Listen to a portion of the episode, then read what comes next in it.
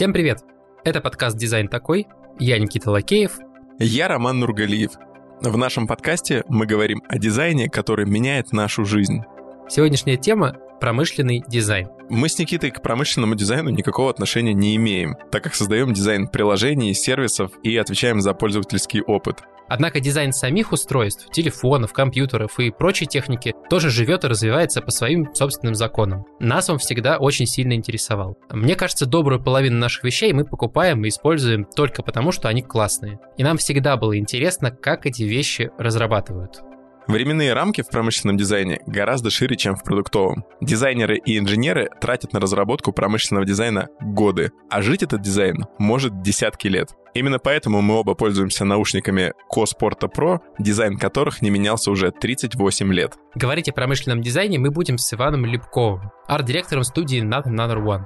Мы поговорили с Иваном о том, из чего складывается хороший промышленный дизайн, как они с командой Not Another One проектировали Яндекс-станцию и Яндекс-станцию Мини, и почему Renault Logan — это на самом деле отличный образец дизайна. С вами подкаст «Дизайн такой». В гостях Иван Лепков. И мы говорим о промышленном дизайне.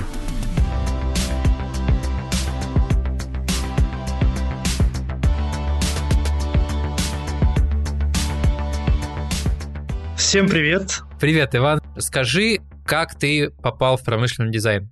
Как так случилось, что ты промышленный дизайнер?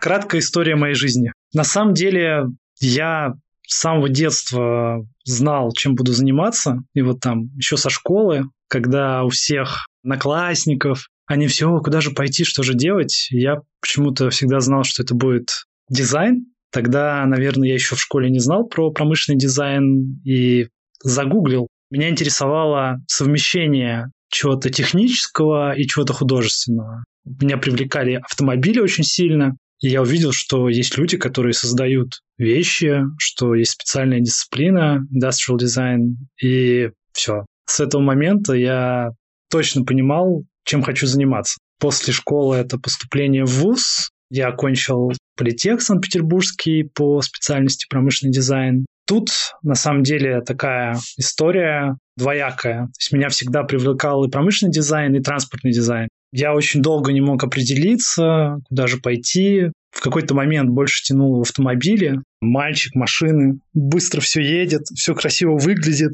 Там, когда смотришь на создание промо-роликов автомобилей, это очень все подкупает.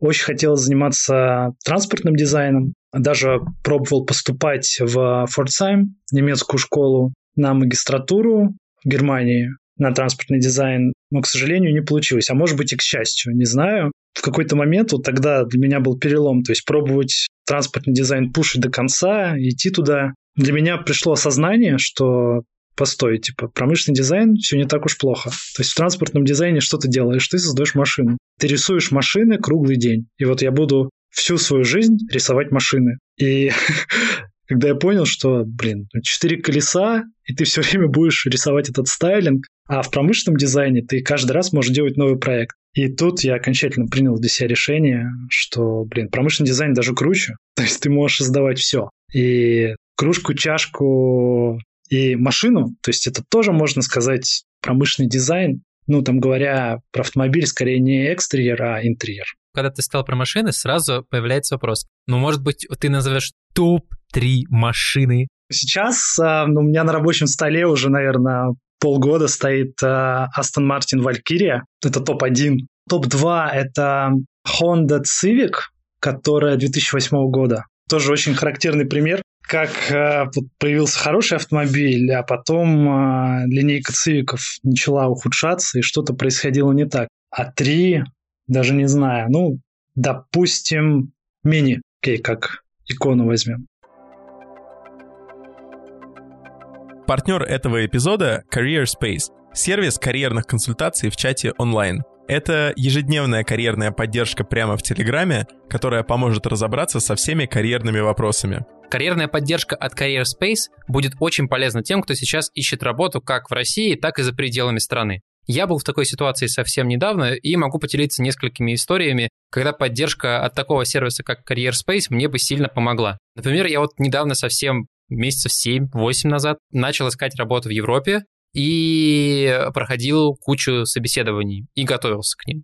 Но, естественно, я не понимал, что процесс подготовки к собеседованиям в российской компании и в европейской компании очень сильно отличается. Поэтому я смотрел кучу видосов на YouTube, читал статей, и все равно что-то упускал, или где-то к какому-то вопросу я не готовился, или, например, в европейской компании нужно писать cover letter, и это тоже отдельная большая часть работы. Каждый раз, когда ты откликаешься на вакансию, ты должен писать такое письмо о себе. И проблема была в том, что не с кем было посоветоваться, потому что я все это делал, естественно, в одиночку. Было очень сложно, потому что я не понимал, правильно ли я написал текст от себе, правильно ли я написал cover letter, правильно ли я буду отвечать на вопросы на собесе, правильно ли я подготовился. И вот в этом случае такой сервис, как Career Space, он бы очень сильно мне помог, потому что я мог скинуть в этот сервис свои вопросы и свой текст и так далее, и получить от команды Career Space э, и какие-то подсказки, типсы о том, как мне лучше подготовиться и как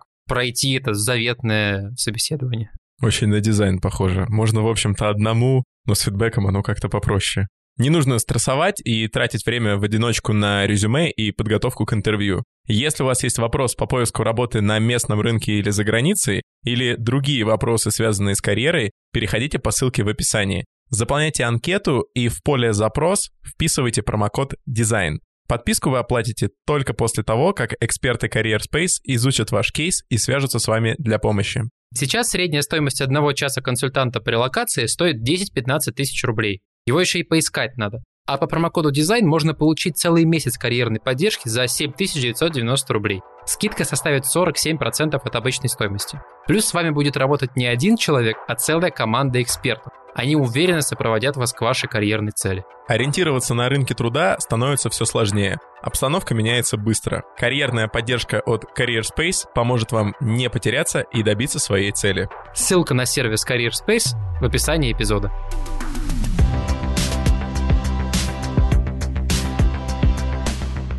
Про промышленный дизайн. Что такое вообще промышленный дизайн? Потому что все себе, вероятно, представляют разные картины, потому что когда я говорю про промышленный дизайн, я думаю и про лампы, и про ноутбуки, и про аудиокарту, и про все на свете. Кто-то представляет себе стул, кто-то только думает, вот Дитер Рамс, икона промышленного дизайна. Что такое промышленный дизайн? Я часто слышу этот вопрос, особенно когда ты говоришь, чем ты занимаешься, ты говоришь промышленный дизайн, люди не понимают я бы разбил промышленный дизайн, осознание того, что такое дизайн, вообще как интерпретировать это слово, а потом бы перешел к промышленный. То есть у нас в стране вообще слово дизайн, оно интерпретируется немного по-другому, чем в англоговорящем мире, откуда оно пришло. То есть у нас это была техническая эстетика, эстетика не было такого слова дизайн. В англосаксонских странах дизайн имеет широкое определение, то есть это не только эстетика, это гораздо больше как-то, в общем, я гуглил вакансию дизайнера и нашел вакансию какой-то там дизайнер в Red Bull Racing. Я вначале не мог понять, типа, что, почему. Это был Aerodynamic Surface дизайнер. В их понимании дизайнер — это создатель. И я, как промышленный дизайнер, я понимаю это как создание. Создание, неважно чего, потому что mechanical design engineer, electrical design engineer, sound designer — это все дизайнеры, Хотя в нашем понимании mechanical design — это больше инженер, но, опять же, в английском языке это дизайнер. То есть дизайнер — это создатель, в моем понимании. Говоря про первое слово, промышленный дизайнер, что делает промышленный дизайнер? Промышленный — то, что выпускается промышленности и тиражируется. То есть я это понимаю как тиражируемое создание, создание тиражируемых вещей.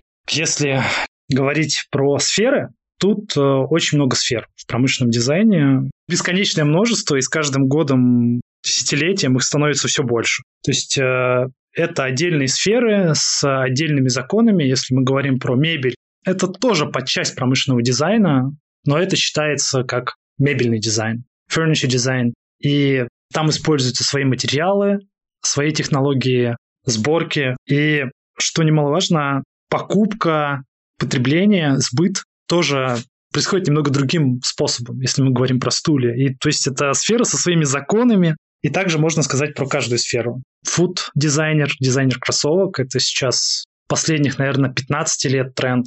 Тоже это отдельная сфера дизайна, но это все входит в промышленный дизайн. Если говорить конкретно, то кружки — это kitchenware дизайн. Если мы говорим про там, какие-то приборы интернет вещей, это IoT, интернет вещей, это тоже промышленный дизайн. Так можно продолжать, в общем, бесконечно. У меня вот пока я к выпуску готовился, пытался такую классификацию придумать, несмотря никуда, и пришел к пяти видам. Они у меня, значит, звучат так. Первый — предмет, не механизм. Пивная открывашка, стул, обувной рожок. То есть вот состоит из одной детали, из одного чего-то. Потом дальше. Механизм, ножницы, смеситель, кран для воды. То есть он состоит из нескольких деталей, и там, возможно, какое-то механическое действие осуществляется. Потом у меня, значит, третий вид. Механизм плюс электричество. Лампочка и выше. Колонка. Допустим, там, ну, динамик, но простой. Четвертый тип. Механизм с электроникой. Ну, то есть механизм, у которого есть там несколько деталей, он подключен к сети. Там не просто электрика, там электроника, значит, есть какой-то маленький компьютер внутри. И пятый вид — устройство умное все, дальше там уже Алекса пошла, Сири пошла, все пошли. Хорошая классификация. Дальше можно уйти в дизайн, который летает в космосе. Там а, накладываются совсем другие ограничения. Military дизайн. Мои макеты в фигме — это дизайн, который летает в космосе. Когда они уже будут реализованы? Когда они уже дойдут до релиза?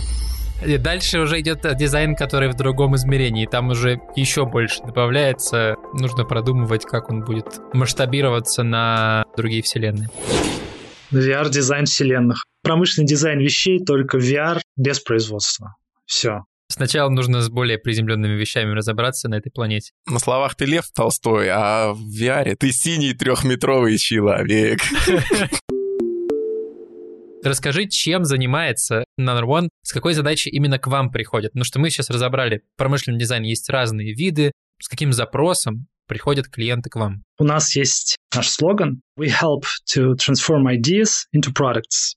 То есть мы помогаем трансформировать идеи в продукт. Как правило, я не могу сказать, что нельзя характеризовать всех клиентов одним словом. Да можно, ладно, что ты. Да можно. Они все разные и уникальные. Вот одинаковых не бывает. К нам приходят с идеей, и, как правило, ее надо материализовать. Произвести промышленно. Клиент, он, как правило, либо с этим не сталкивался. Там, для большинства клиентов там, из IT-сферы, которые не сталкивались с производством, это темный лес, новый мир. Мы помогаем реализовать их идеи. Это вот если охарактеризовать в общем. Безусловно, приходят компании, которые знают уже, что делают, и им нужно посмотреть извне, посмотреть новым взглядом. То есть у них есть какая-то продуктовая линейка там, физических устройств. Мы предлагаем им not another product, то есть что-то, чего у них нет. Потому что, наверное, распространенное явление, когда там в компании есть дизайн-отдел, команда, она зациклена уже на чем-то, и клиент э, хочет зааутсорсить идею, обратиться к кому-то, чтобы он посмотрел свежим взглядом. Но в основном фокус компании — это IoT-устройства, интернет вещей. У нас большой бэкграунд в этом. Наши фаундеры — это выходцы из Йота. Э, Игорь Михненко, он создатель Йота Phone. Ну, отчасти мы тоже обладаем этими знаниями, как задавался Йота Phone. Но это была интересная штука довольно, Йотафон. Амбициозная, не менее. У нас в офисе есть бесконечное количество прототипов этого создания. Не очевидно и очень много, на самом деле, вот когда ты производишь такое устройство,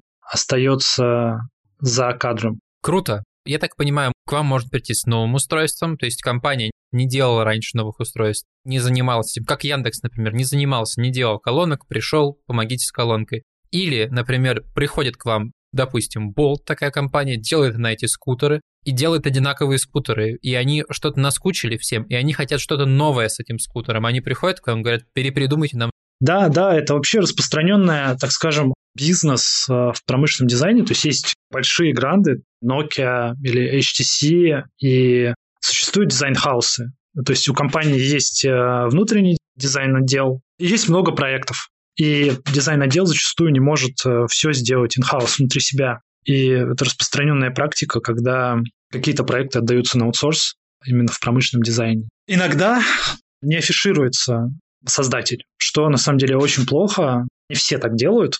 IKEA, например, так не делает. Ну, то есть тут опять же две методологии. Можно продавать имя дизайнера и продавать, что вот у нас есть дизайнер, это может быть брендовое имя, и оно может быть э, стимулировать продажи. А зачастую сразу прописывается в контракте, это не афишируется. И у нас тоже есть такие проекты. Помнишь, Xiaomi делали телефон. Филипп Старк. Филипп Старк делал. Микс, по-моему, он назывался, и там прям было написано, Филипп Старк нам сделал телефон, смотрите. Они на нем ехали, они на него сели и такие... Филипп, Филипп, Филипп Старк. Как раз если говорить про вот именно имена Филипп Старк, Карим Рашид, а сейчас уже и Джонни Айв. Филипп Старк – французский промышленный дизайнер, дизайнер интерьеров и потребительских товаров серийного производства. Карим Рашид – египетский и канадский индустриальный дизайнер. Журнал Time назвал его самым известным индустриальным дизайнером во всех Америках и принцем пластика. Джонни Айв – бывший главный директор по дизайну компании Apple, известен как дизайнер iMac, MacBook, iPod, iPhone и iPad. Посмотрите на их работы по ссылкам в описании эпизода.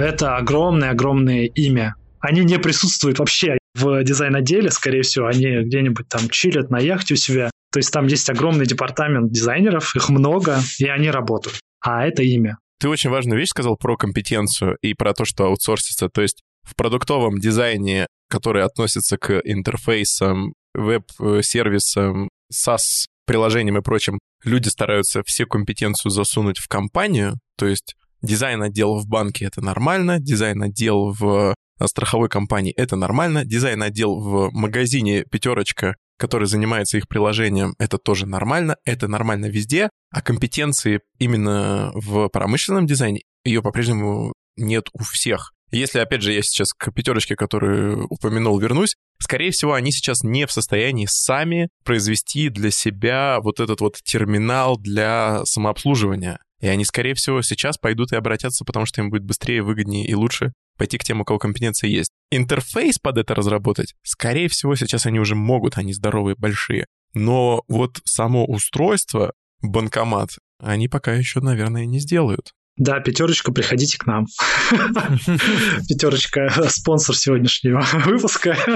Вообще, вот если посмотреть на что происходит в мире, сейчас любая компания, она становится IT-компанией. Если мы говорим про ритейл, то я не знаю, перекресток, там X5 Retail Group, это больше не ритейл, это сейчас IT. И куда ни посмотри, это так, это драйвер. Если ты хочешь быть конкурентным на рынке, там, с медиа, с тем, как ты себя продвигаешь сайтом, ты становишься IT-компанией. Так что сейчас любая компания – это IT-компания. Но чтобы быть в реальном мире, огромный-огромный тренд, IT-компании обращаются в дизайн-хаус, если у них нет внутренней компетенции, в такой, как Not Another One, и э, дизайн-хаус помогает им создать полностью продукт. Иван, а есть какая-то, наоборот, нижняя планка, куда вы не идете? Вот у меня, допустим, сейчас есть этот э, аккумулятор на MagSafe, и устройство вроде бы довольно-таки простое. Ну, пришпандорил аккумулятор на магните, и он у тебя на телефоне, и все. То есть вы беретесь за это, или это недостаточно умное устройство, и вы как бы говорите,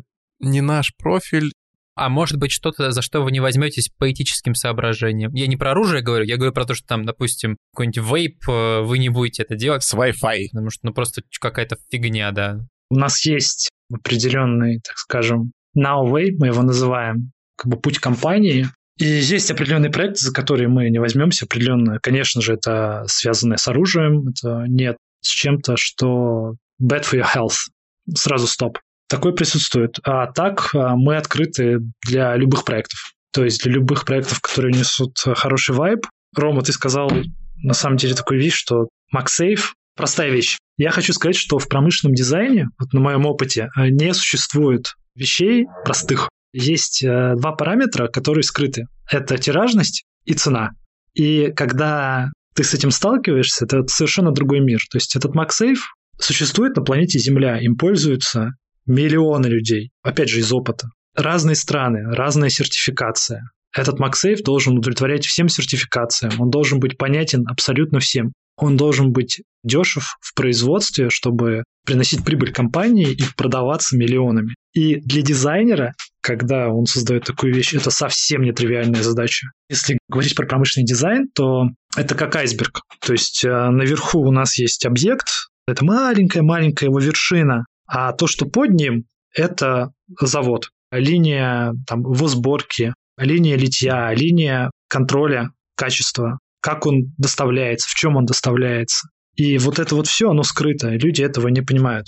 Я не хочу бросать камень в IT технологии, но там все работает гораздо проще, гораздо быстрее, и поэтому ну, рынок так быстро эволюционирует, и мир так быстро эволюционирует из-за IT-технологий. Но, к сожалению, производство, оно инертно, и там очень много вот этих вот подводных вещей, и это вот такой вот мир. Если говорить про открывашку, все не так просто. Я сам в свой список добавил открывашку. Я не говорю о тривиальности и простоте. Я говорю о том, что, ну, ты упомянул про интернет вещей, и мой пауэрбанк в интернет вещей не заходит. Он не подключен к сети. Я вот, вот про эту планку говорил. А то, что есть хорошие пауэрбанки, есть плохие. Я еще два дня YouTube смотрел, и вот эти вот обзоры, а анкеровский брать, а он перегревается. Так, «Э, блин, хотя казалось бы. А про то, что вот ты сказал, что в IT все попроще, мы с Никитой поднимаем периодически разговор про то, что в какую компанию пойти с плохим продуктом и хорошими людьми, в смысле IT-продуктом, там, приложением, веб-сервисом,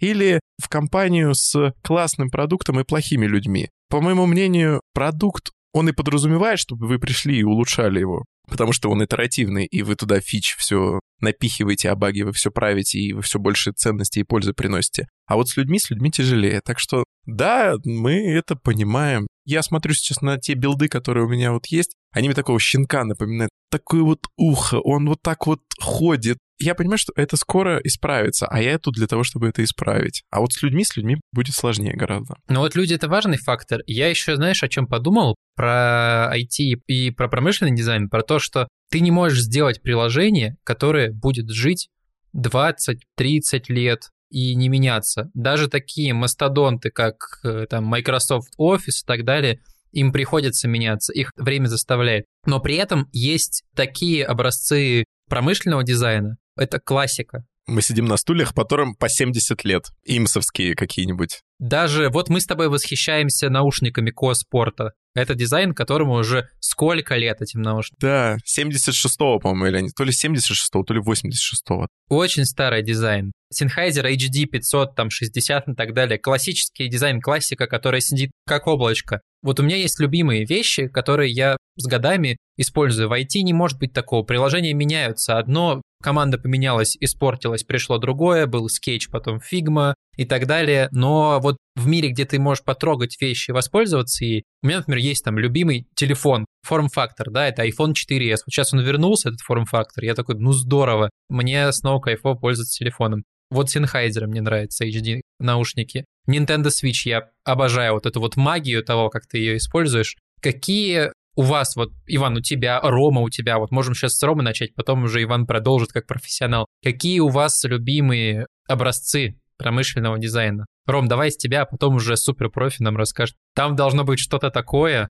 Суперпрофи. Да гитару он любит, что ты? Да, у меня висит на стене. Да, слушай, ты понимаешь, люди, которые столько времени проводят с этими железяками, их тянет куда-нибудь в токарку, к станку. Я не готовился к вопросу, но я вспомнил, что у меня была подборка в инсте с хайлайтами. Я выделял какие-то объекты, и вот тут у меня проектор, он страшный, но я его нашел почему-то прекрасным. Panasonic PTRQ32K. Стул снили, обожаю его, икеевский этот стул пластиковый. И да, я обожаю тот факт, что в Икее есть кредитс. Ты можешь у каждого товара прочитать, кто дизайнер. Стул снили. Так, тут джинсы. Фотоаппарат Leica Q1 и Q2, они примерно одинаково выглядят. Что у нас еще? Так, э, ой, какая-то колонка Onkyo. Напоминает э, Рамса. Бритвенный станок Harris. Nokia N90, кажется, это. О, что-то из двухтысячных. 2007-2008, да, кроссовки. О, Sony Ericsson, вот этот вот. О, да. У него Wheel. Слева, по-моему, колесо, которым ты громкость регулируешь, не качелька. Звуковая карта Roland и наушники ай-яй-яй Trax, которые датчане делают. Очень простые.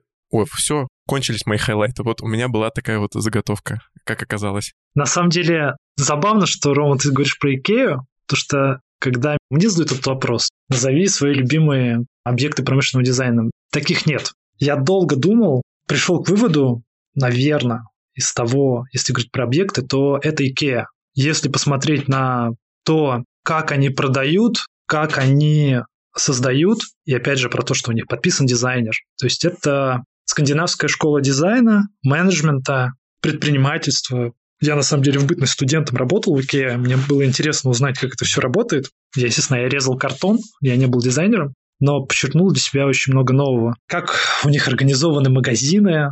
На самом деле, мало кто знает, что у них продуман каждый шаг.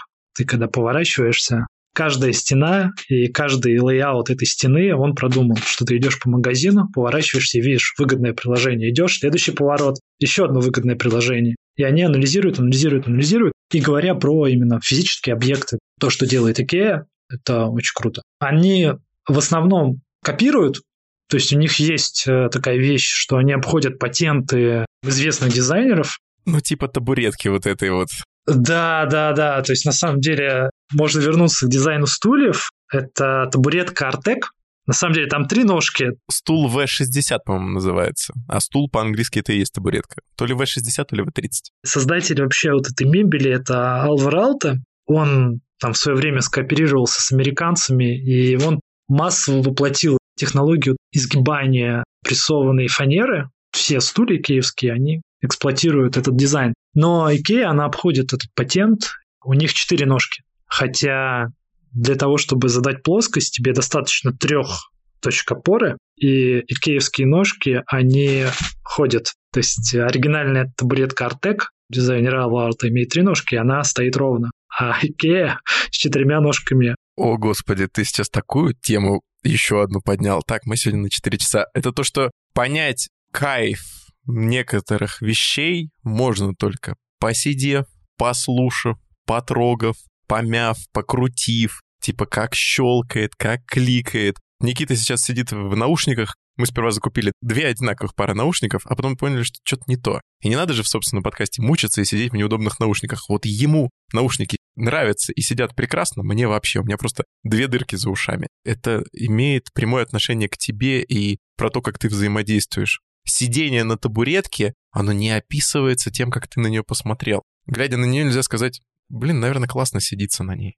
Это надо сесть. Некоторые табуретки красиво выглядят, но они совершенно неудобны. На самом деле, супер важная часть дизайна, промышленного дизайна, то, что ты чувствуешь. Наверное, самое важное, потому что в конечном итоге все, что мы делаем там, в этом мире, оно все остается в нас и воспринимается через органы чувств. Как мы взаимодействуем с этим стулом, что мы чувствуем, садясь на него, что мы чувствуем, когда смотрим на него. Мы когда смотрим, мы что-то чувствуем. Это эстетическое удовольствие. Эстетика — это всего лишь часть. И что мы чувствуем, когда взаимодействуем с ним. Но это супер важно. И любой промышленный дизайнер, когда проектирует устройство, это его работа. Если говорить про то, что скрыто под айсбергом, а, мы там говорим про кнопку. Например, возьмем какую-нибудь абстрактную кнопку, то реализовать механизм, то, как эта кнопка будет нажиматься, и какой отклик ты будешь получать, нажимая на эту кнопку, это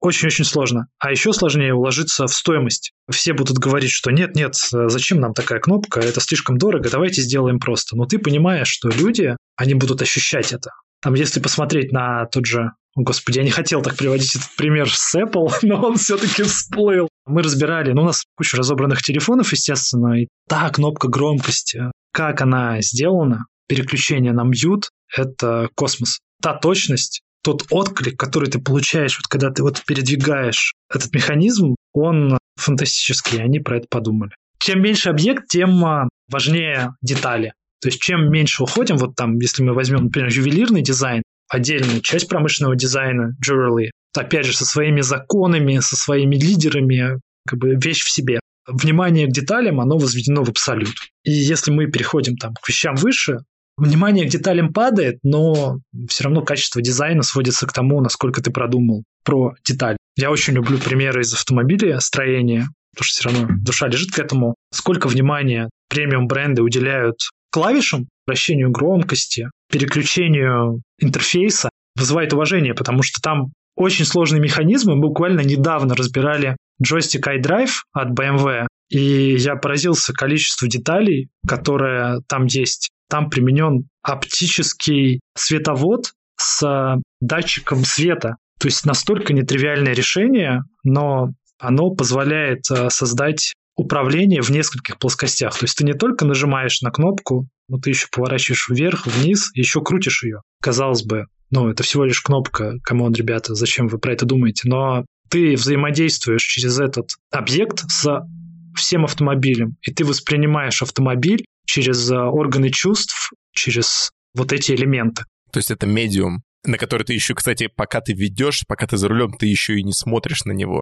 Я на самом деле, когда ты про это говоришь, я почему про Nintendo Switch сказал, потому что не напрягает, там что-то подтормаживает, что какая-то графика не такая развитая. Меня эта магия того, что я ставлю ее в подставку, и у меня на телеке оно появляется моментально. Вот этот момент, я не знаю, как они это сделали. Как это настолько моментально работает. Я вставляю, у меня на телеке появляется изображение, в кровать с этой приставкой лежал, я сижу уже на диване, и у меня уже на телеке это огромное изображение, эта магия не останавливается. Проходит год, и ты продолжаешь вот в это верить. Еще подумал, ты сейчас начал про BMW говорить, я в машинах не так разбираюсь, вот, например, PlayStation 5, то, что они сделали с новым DualShock, вот с этими какими-то ощущениями, тем, что сейчас в новый пятый DualShock, в общем, там джойстик от приставки, в котором ты когда нажимаешь на кнопку сзади, чтобы стрелять... Ты натягиваешь тетиву. Тебе сложнее нажимать кнопку от того, что ты натягиваешь тетиву на луке. Ты же смотришь на экран, на изображение, и тебе дополнительно это помогает прочувствовать то, что происходит на экране тоже вот образец, когда люди заморочились вот в эту кнопочку, там в этот триггер столько всего напихано. Я уверен, что если разобрать, то можно открыть. Я думаю, что это была колоссальная проблема для дизайна. Да, и все это в ручку засунешь в удобную.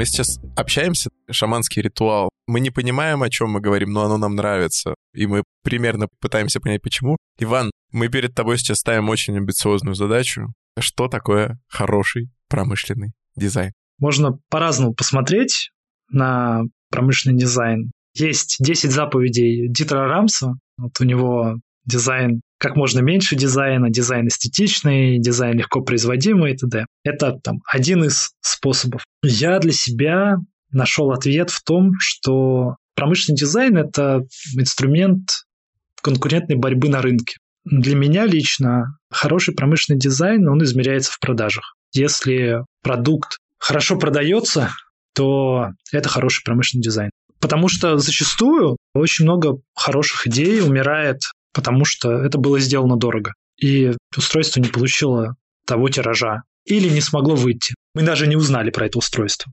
Промышленный дизайн. По-моему, Раумен Лоуи сказал э, такую фразу, что самая красивая линия – это линия роста продаж. Очень круто. Я сейчас опять понимаю, что мы возвращаемся к тому, что дизайн есть там, где есть деньги, то есть он все-таки там, где капитализм, и он все-таки там, где деньги. Он нужен для того, чтобы был продукт, и он был успешный, и он был бестселлером, и он приносил прибыль.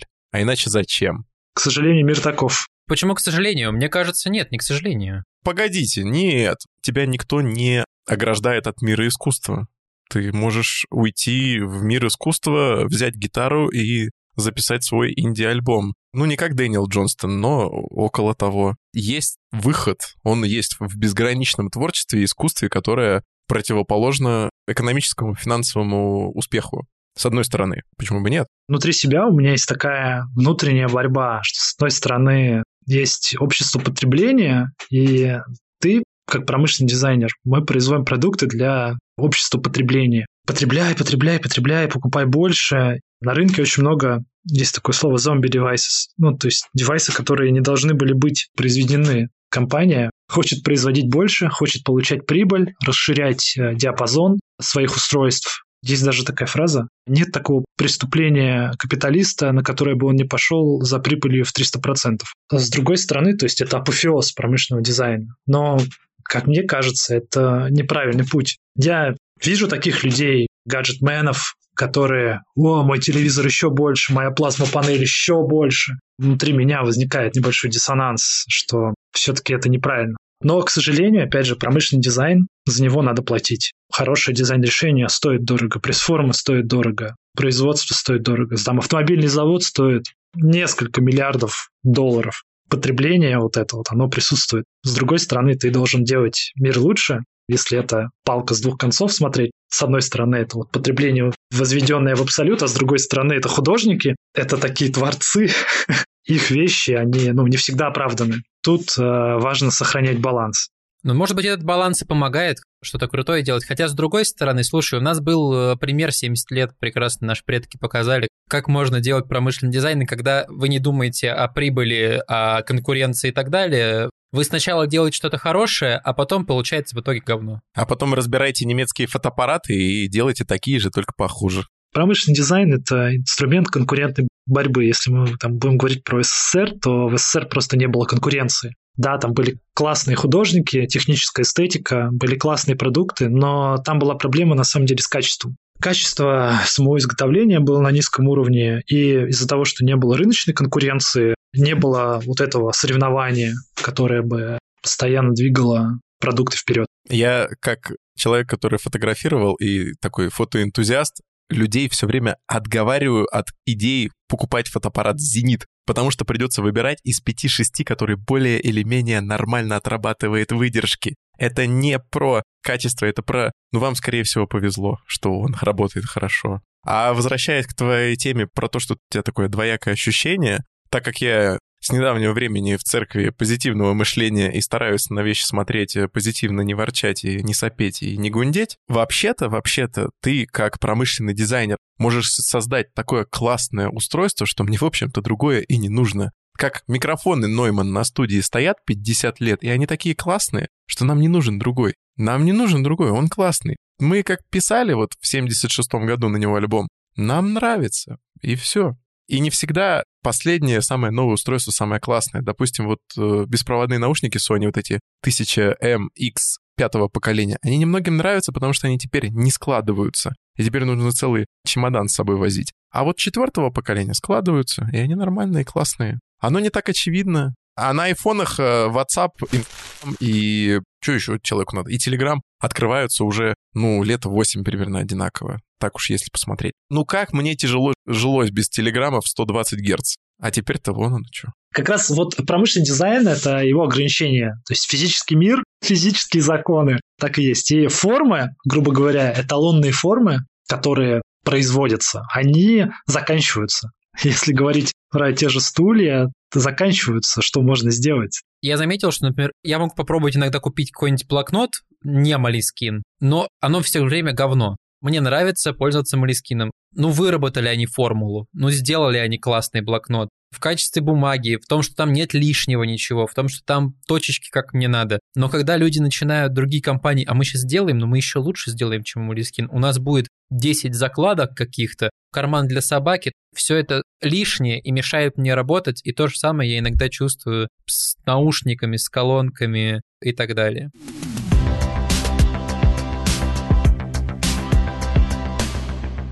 Перейдем уже к примерам, которые знают наши слушатели. Большинство из них — это Яндекс-станция. Ты работал над Яндекс-станцией, работал над Яндекс-станцией один, самый первый, которая большая. Ты работал... Вот, Рома как раз показывает сейчас камеру Яндекс-станцию мини. Я люблю ее. Расскажи про процесс создания любимой твоей. Может быть, про обе колонки расскажи, если вы одновременно их делали. От А до Я. Какой процесс был создания по этой колонке? Говоря про Яндекс-станцию, это такой большой проект для нашей компании. Мы отчасти стартовали наш design house с Яндекс-станцией. Для Яндекса это было первое хардверное устройство. Для нас большая честь была сделать такое устройство. Основная задача была в том, чтобы создать дизайн-язык промышленного дизайна для Яндекса, который он мог масштабировать на другие устройства. Изначально мы проектировали станцию, и потом уже начали появляться сателлиты. Если говорить именно про станцию, вот она у меня тут стоит. Я специально ее взял. Да, классная какая. Слышишь отцовские звуки, пока он ее достал? Опа! Моя хорошая. История изнутри. Что можно сказать про индекс-станцию? Могу сказать про дизайн-язык, который тут заложен, который впоследствии был трансформирован на другие станции. При слове «станция» что приходит в голову? Международная космическая станция. Космос. Мы при создании вдохновлялись космосом. Один из основных элементов, который вот заложен в Яндекс-станции, это Vortex, вихрь.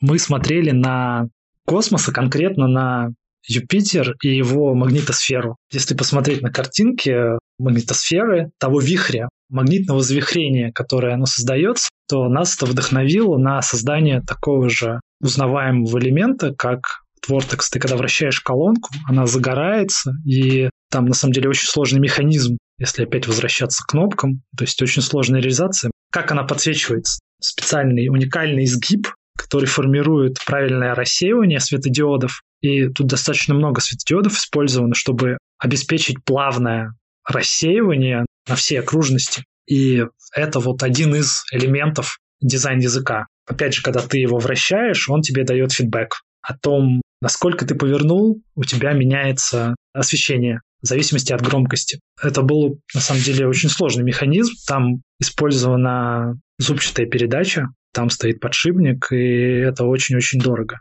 Такого нет ни у кого. И это вот уникальная фишка, которая формирует дизайн-язык. Также тут есть такая штука, как турбина, то есть в первой Яндекс станции, там а, скрыта микрофонная матрица. То есть для правильной работы голосового ассистента нужно несколько микрофонов, чтобы они правильно высчитывали голос, откуда он идет, правильный угол, убирали эхо. И, по сути, это дырки. Просто дырки — это некрасиво, их надо как-то красиво скрыть. Тут есть другая уникальная фишка — это турбина, которая впоследствии перекочевала на Яндекс-станцию Мини и стала неотъемлемой частью дизайн-языка. Наверное, да, стоит сказать про реализацию. Любое дизайн-решение, оно имеет свою цену. Совсем не очевидно. В первой Яндекс-станции верхняя часть, она была сделана из алюминия. Впоследствии она перешла на пластик, но этого не видно. То есть все равно, это опять же вот к вопросу о стоимости дизайн-решения. Фабрика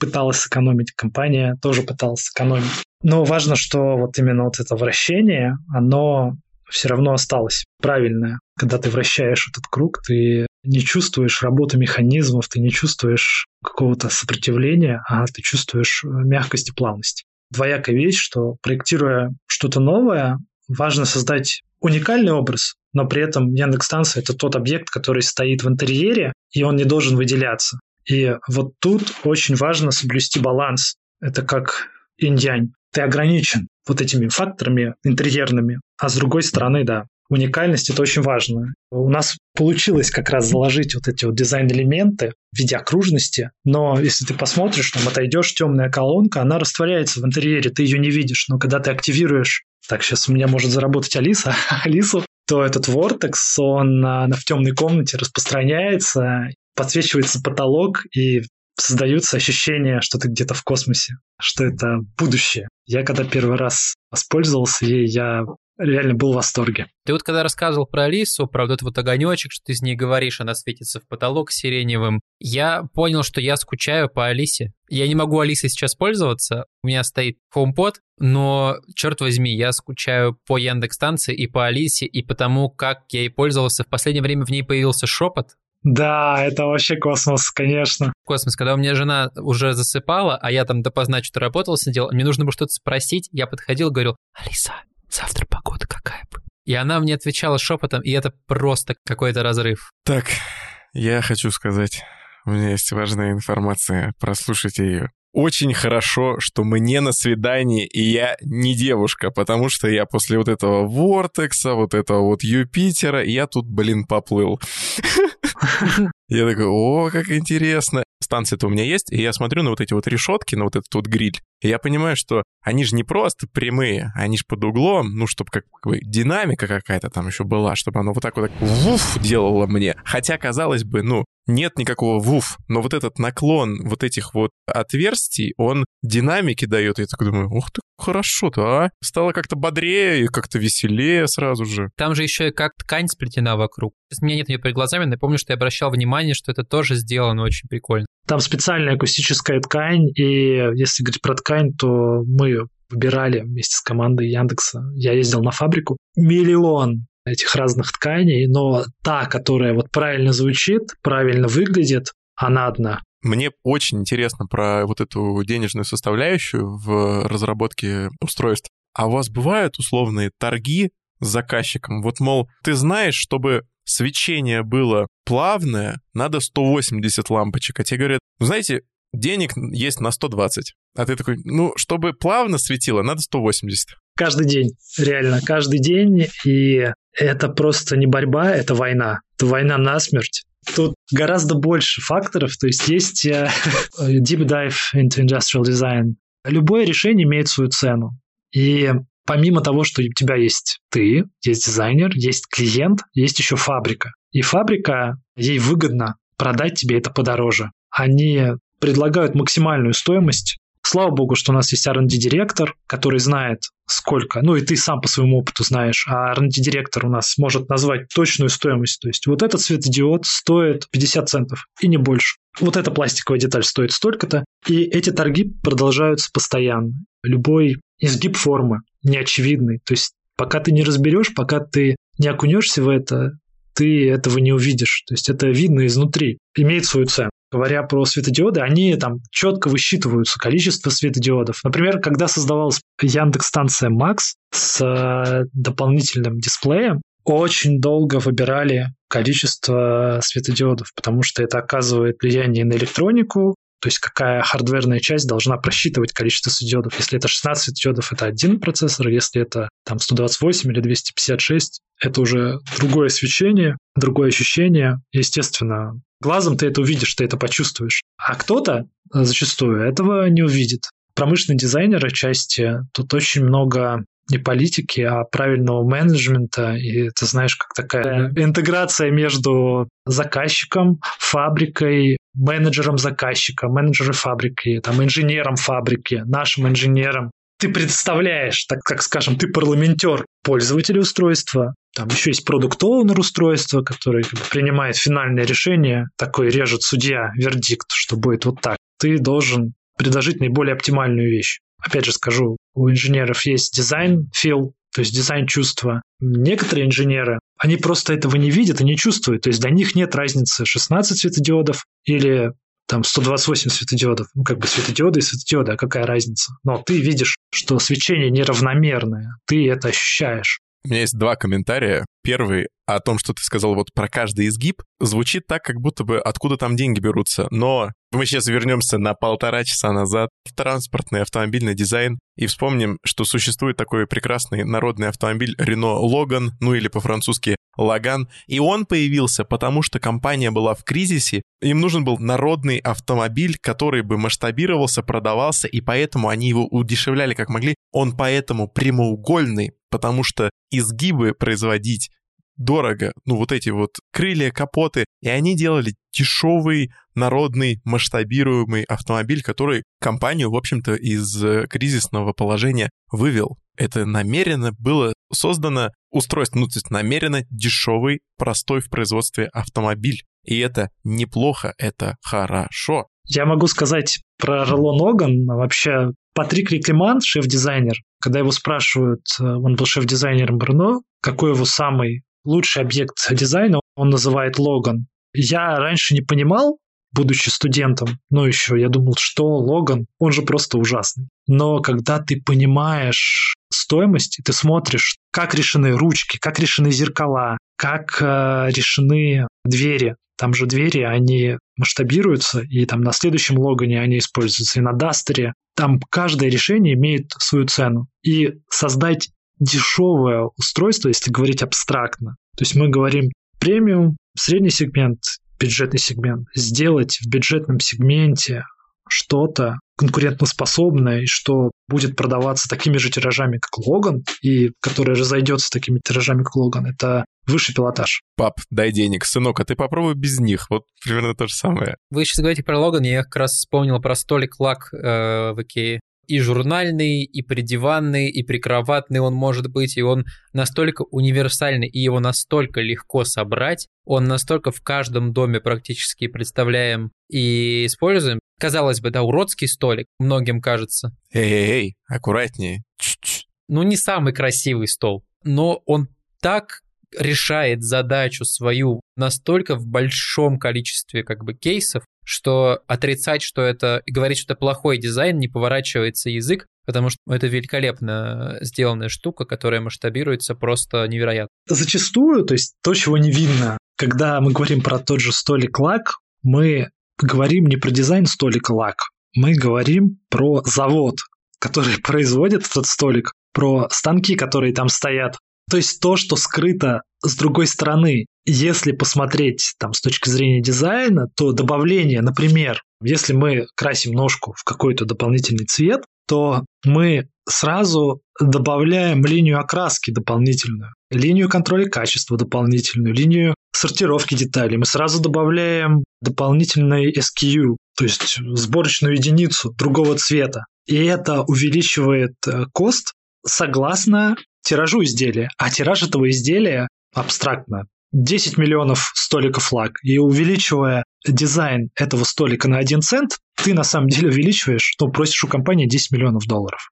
И вот это то, что скрыто за. Очень просто там сказать про столик — это плохой дизайн, и про Логан — это уродский дизайн, но это мнение обывателя, не профессионала. Да, потому что ты вот говоришь сейчас про производство, а я думаю о том, что он же полый внутри, этот столик. Это же настолько какое-то решение. И полый внутри, если кто-нибудь ломал столик лак хоть раз, я ломал столик лак, там внутри как бы сделано такими ромбиками или там треугольничками такими сложен картон. Да он как картон, блин. Это картон. Это буквально картонная мебель потому что это ячейки и ребра жесткости для того, чтобы он хоть какую-то структуру сохранял, да. Тот баланс цены дизайн решения и на того, насколько он легко собирается, насколько он работает во многих домах по-разному, у меня всегда он был как журнальный столик. У моей мамы дома стоит два придиванных, эти лаки. У кого-то еще. Он еще и широкий есть, и узкий и так далее. Ну, то есть про этот столик можно отдельный выпуск записать. Они на самом деле не сразу к этому пришли. То есть они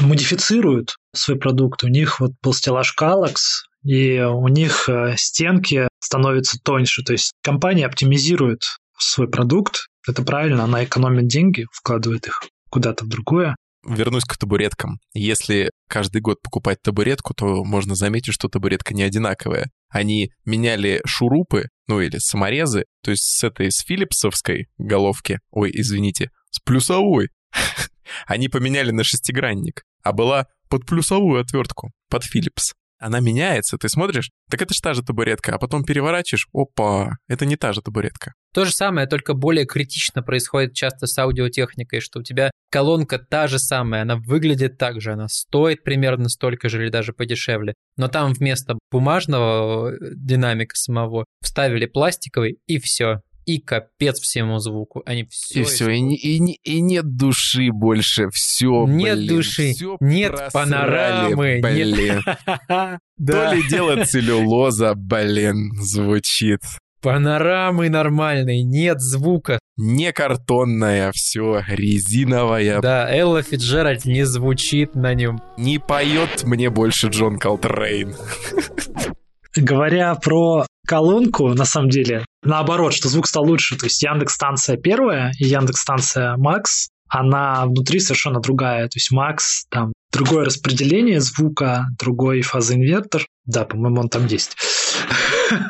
Ну, в общем, она звучит гораздо лучше, хотя визуальный образ остался такой же, но внутри это абсолютно другое устройство. Как правило, если мы говорим про формирование уникального облика, создание дизайн языка, все начинается с вдохновения, то есть мы создание легенды и то, как это можно интерпретировать в реальном устройстве, чтобы у этого было value, чтобы оно было настоящим. То есть это очень важно, потому что зачастую такое бывает, что легенда придумывается потом. И я это вижу. Ну, то есть зачастую это видно.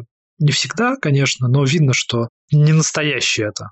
Можно я тебя чуть-чуть перебью для того, чтобы понять, о какой легенде ты говоришь? Это вот, знаешь, когда бывают такие подборки про то, как мы создали логотип, и потом к нему окружности прилепили, типа мы его вот так придумали. Но на самом деле эти окружности просто были для допиливания, чтобы вот он уже такой классный был. Как будто бы эти окружности на самом деле для кейса прилепили потом. Ты про такие легенды говоришь? Да, да. Там, когда смотришь на, например, финальные эскизы которые презентуются прессе. То есть это пресс-скетчи, это отдельный скетч. Это скетчи, которые не используются в реальной разработке, потому что промышленный дизайнер, его эскиз, он достаточно уродлив, потому что он сделан быстро, для того, чтобы передать идею, а все красивые эскизы, они презентуются потом. Это, опять же, для создания истории. Если посмотреть на красивые ролики, которые подкупают школьников, как и меня в какой-то момент, о создании дизайна, когда красивый мужчина с шарфами, вот так вот, а шарф это просто обязательно. Вот просто это, я не знаю почему, но он должен быть завязан. Ты должен быть в пиджаке и в шарфе. Потому что в цеху дует, там сквозняк.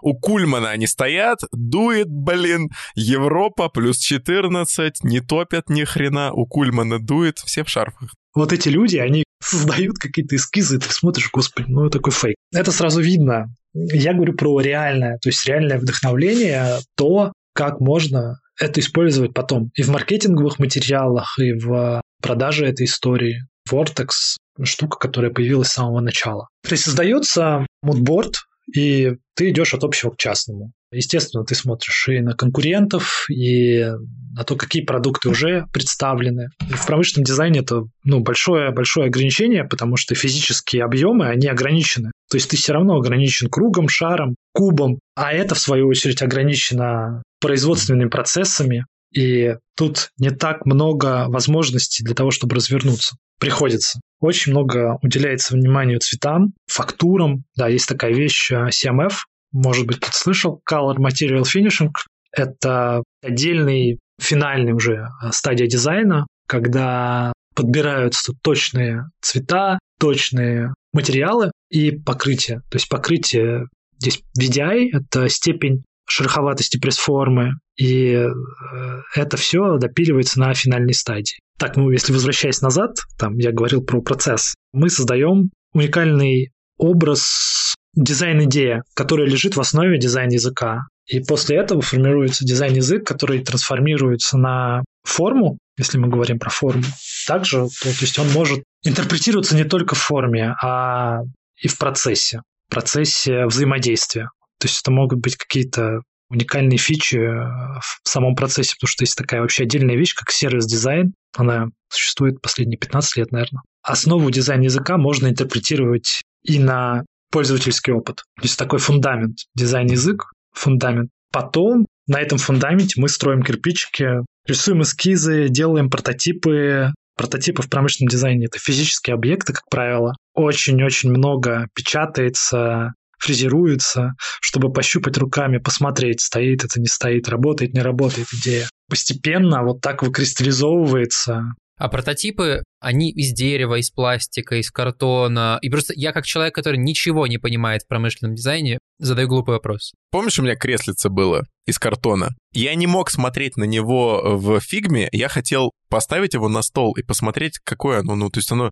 нормальной пропорции, не мудацкой, мне не хватает экрана. Мне нужно поставить его и посмотрю. Иван, у меня было маленькое креслице. Я придумал креслице и склеил его из картона. Даешь себе возможность э, пощупать, посмотреть, покрутить. Наверное, так. Потом Хасбеку посидеть на нем. У нас определенная стадия есть картонное макетирование. У нас в какой-то момент офис начинает быть заставлен картонными макетами, потому что их очень просто сделать и очень легко почувствовать форму. И ты можешь, по сути, из картона сделать любую форму. Тебе не надо ждать 3D-принтера, пока он напечатает. Мы как дети, на самом деле. У меня племянник 8 лет, и ему запрещают пользоваться компьютером. И он с мамой сделал картонный ноутбук, нарисовал на нем клавиатуру, ходил радостный. И я смотрел и думал, блин, ну я недалеко от него ушел. Я также делаю все из картона. После картонных макетов, да, их очень много. Потом идут пластиковые макеты. Тут можно проработать какую-либо механику, на принтере, посмотреть, как что-то вращается, как что-то собирается. У тебя гораздо больше возможностей. Ты уже можешь заложить массу, то есть сделать э, утяжелители, посмотреть, там стоит это, не стоит, падает, не падает. Есть такая вещь в промышленном дизайне, дроп-тесты, в электронике особенно, то есть э, в техническом задании, в PRD, Product Requirement Document, там пишется с какой высоты должно падать устройство, на какой бок оно должно падать, сколько раз оно должно падать.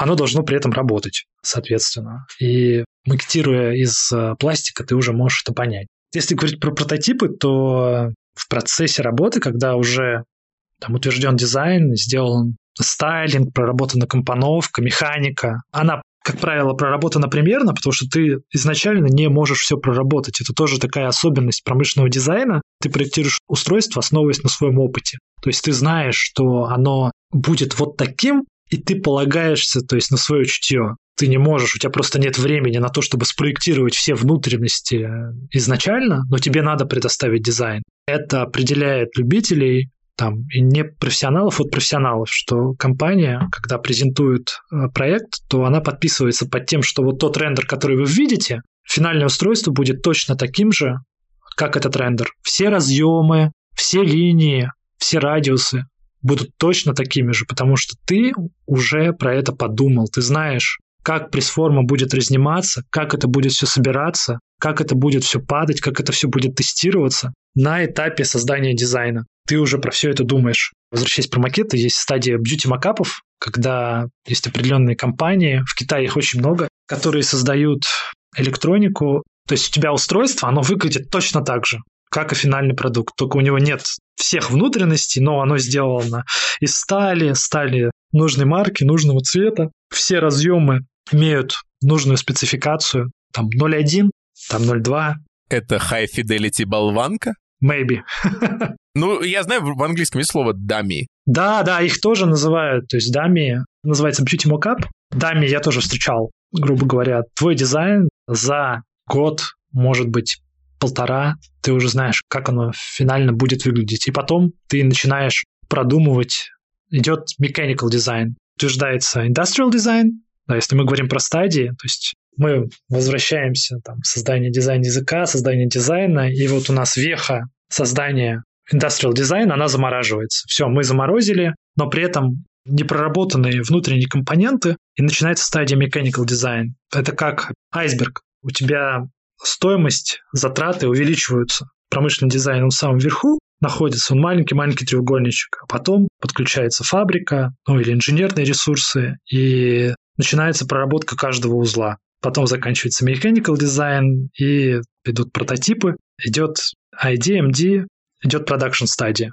Начинается уже подготовка производства, тесты производства, тесты сборки, длительный процесс. И если мы уходим дальше на стадию производства, то там также несколько подстадий, когда тестируется производство, тестируется собираемость, и там тоже есть несколько стадий. Потом мы видим конечное устройство. Я вспомнил, что у меня есть милая, очаровательная заметка, которую я написал, как оказалось, 8 марта 2019 года. Дети лучше взрослых прототипируют. Для ребенка все круглое руль, коробка, дом. Оставайтесь детьми, прототипируйте быстрее. Детали оставьте на потом. Вот такое очаровательное татарское хоку. Есть очень классная книжка, IDEO выпустила «Креативная уверенность». Там рассказано про то, насколько дети креативны, и они не боятся, что их осудят. То есть они делают вещь, создают что-то, они не боятся, что скажут, о, твой макет отстой. А у нас э, в дизайнерах э, мы боимся быть оцененными. И креативная уверенность от этого страдает.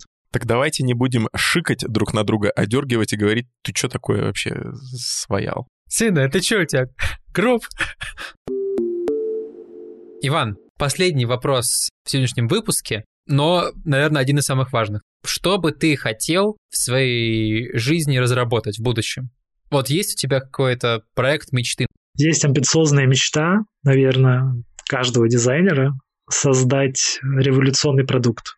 То есть то, что изменит в лучшую сторону жизнь большинства, что останется после тебя, улучшит жизнь других. Проектируя, оставляешь частичку себя в этом мире, и она расходится по миру, и вот ты улучшаешь, улучшаешь, улучшаешь этот мир. Такая немного идеалистическая мечта, наверное, романтическая, но она есть, и ты движим ей и она в твоей голове. Надеюсь, что получится. Слушай, по-моему, если не приблизился максимально к этой мечте, то ты там рядом, потому что Яндекс-станция у многих стоит дома, и многие ее любят и пользуются. Ей пользуются дети, старики. Нам буквально в выпуске про Яндекс-станцию Сергей Кандауров рассказывал, как э, дети играются постоянно с Алисой дома. Это удивительная штука как он придумывал иконки под то количество диодов, которое заложено в Яндекс-станции Макс. Вот так он проводил вечера, и он придумал, типа, вот у меня есть столько диодов, мне надо под это, значит, вот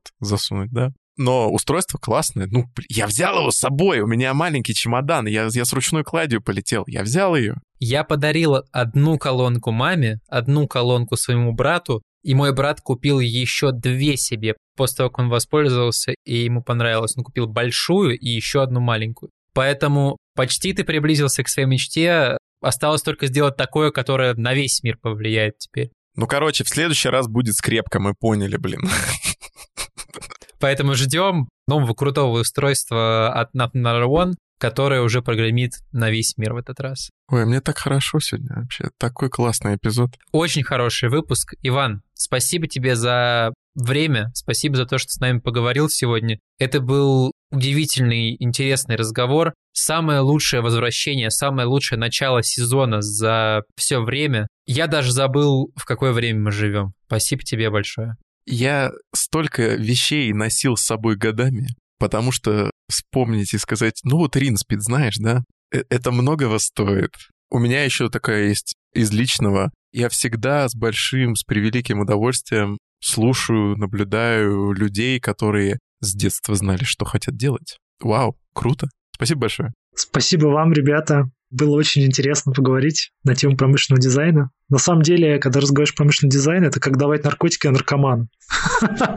Это бесконечно.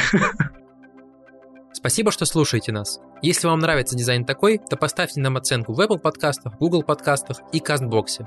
Для нас это очень важно, потому что благодаря вашим оценкам о нас узнают новые слушатели. Чтобы узнавать больше и общаться с нами и другими слушателями, подписывайтесь на телеграм-канал и заходите в чат «Дизайн такой». Также не забудьте подписаться на «Дизайн такой» и поделиться подкастом с друзьями и коллегами. Этот выпуск мы сделали совместно со студией «Толк». Над подкастом работали авторы Никита Лакеев и Роман Нургалиев, звукорежиссер Ирина Федичкина, саунд-дизайнер Вениамин Жилин.